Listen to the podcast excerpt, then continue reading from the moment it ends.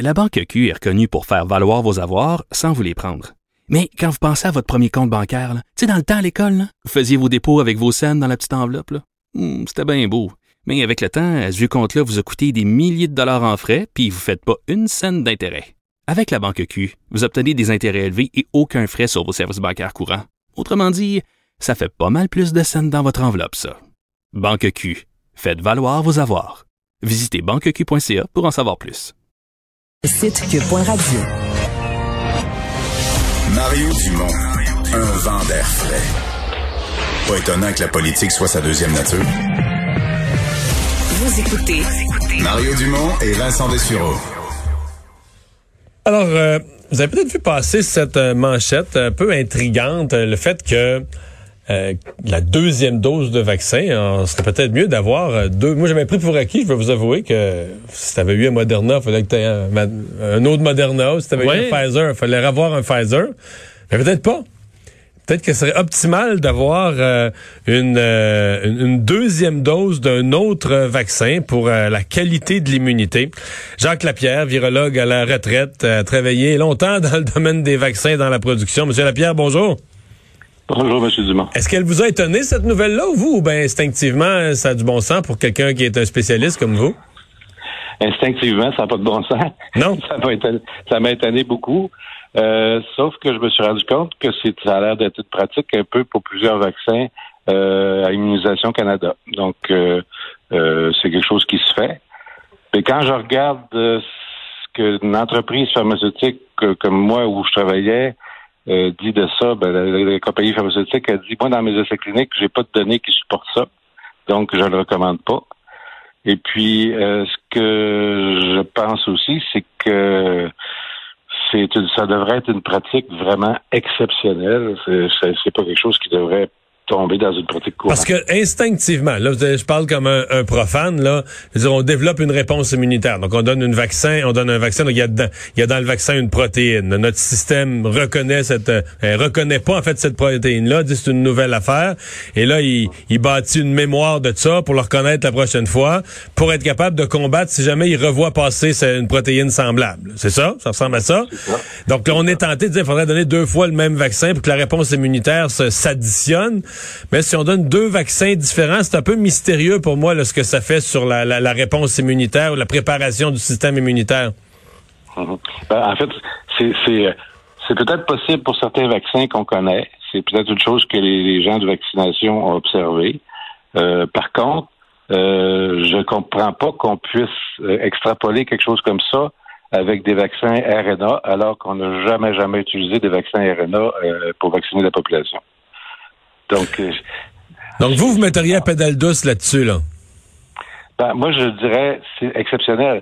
Tu sais, même, même dans certains vaccins qui, où ils font cette pratique-là, c'est au cas, par exemple, qu'une personne devait avoir deux doses, puis qu'elle ne se souvient pas quelle dose, quelle première dose qu'elle a eue, puis qu'il n'y a personne qui est capable de déterminer. À ce moment-là, ben, ils complètent la césure de, va- de vaccination en utilisant un vaccin différent. Mais c'est, c'est, c'est l'exception. Ça ne devrait pas jamais, jamais être la règle. Le retard de la, de la deuxième dose, là, parce que c'est tout un... C'est, j'avoue qu'au Québec, c'est vraiment spécial.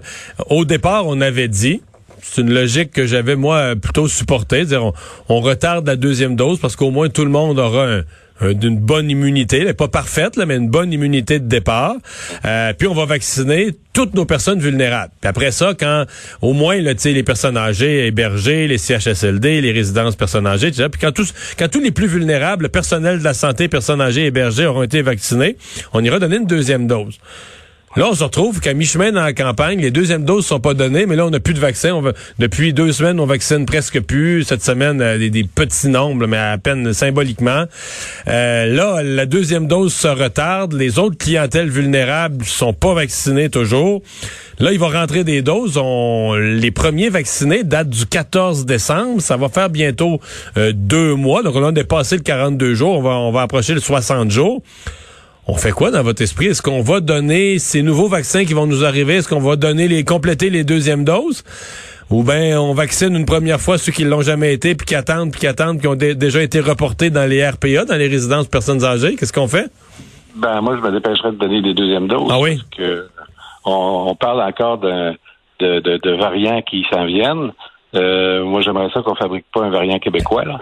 Euh, parce que les personnes immunisées avec une seule dose, puis même si on dit partout, puis je sais absolument pas où ils ont pris cette information-là, qu'ils sont immunisés à haut de quatre-vingt-dix pour cent, moi, ce que je lis, c'est que ces personnes-là sont, sont, sont immunisées à peu près à cinquante pour cent.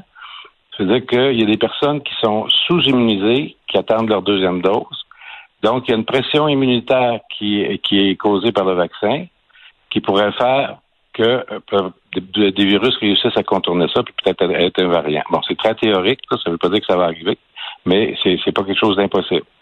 Euh, la, la deuxième chose, c'est que ces gens-là qui sont quand même sous-immunisés, d'après moi. Donc, quand ils n'ont pas immunisé à quatre-vingt-dix pour cent, je ne sais pas si depuis le quatorze décembre, il y a des gens qui ont été suivis par les laboratoires pour savoir c'était quoi le taux d'immunisation de ces gens-là.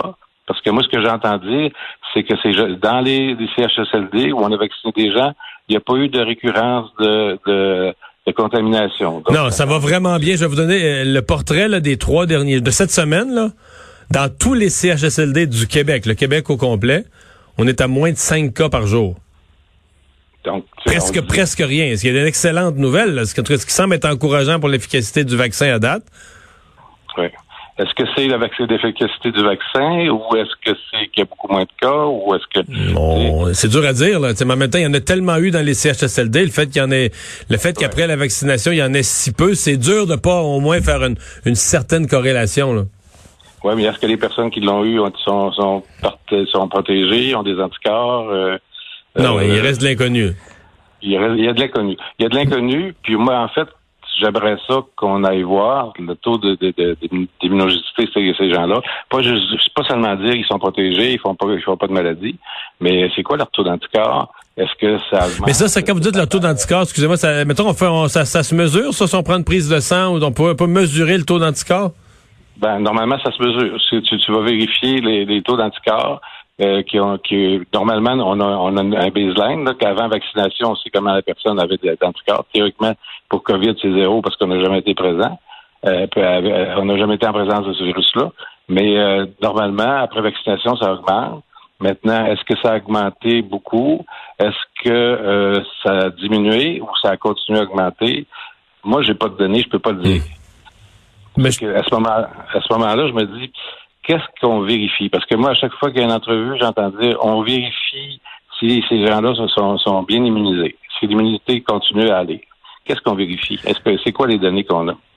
Monsieur Lapierre, euh, Justin Trudeau a beaucoup répété qu'on avait acheté au Canada plus de vaccins que partout ailleurs par habitant. Donc, pour l'instant, c'est pas très utile. Mais est-ce que finalement, ça pourrait être de plus en plus utile plus tard, sachant qu'on aura des vaccins de, de à peu près toutes les compagnies en quantité et qu'on peut s'attendre finalement à être vacciné, ben, Pfizer, être vacciné Moderna, être vacciné AstraZeneca, parce que un va être plus efficace contre un variant, peut-être l'autre un peu moins, et que finalement, on risque de, d'avoir peut-être besoin de ces extra doses-là dans le futur?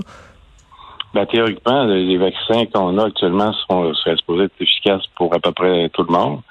Sauf que ce qu'on entend, c'est que AstraZeneca, of, euh, Oxford, serait, ils ne sont pas couverts en essai clinique pour les gens de cinquante ou soixante ans et plus. Donc, on irait plus vers la, la, la population qui n'a qui pas de, de, de, de, de d'autres, d'autres choses comme le diabète ou des, des choses comme ça, et puis qui sont, qui sont plus, plus sains, en fait. Avec ce genre de vaccin-là, j'imagine. Là. Puis, euh, en fait, ils pourraient euh, sélectionner des vaccins pour certaines populations, effectivement, pour, pour couvrir le mieux possible les, les gens. Monsieur Lapierre, merci beaucoup pour ces explications. Merci beaucoup. Au revoir. Bonjour. On fait une pause. Richard Martineau s'en vient.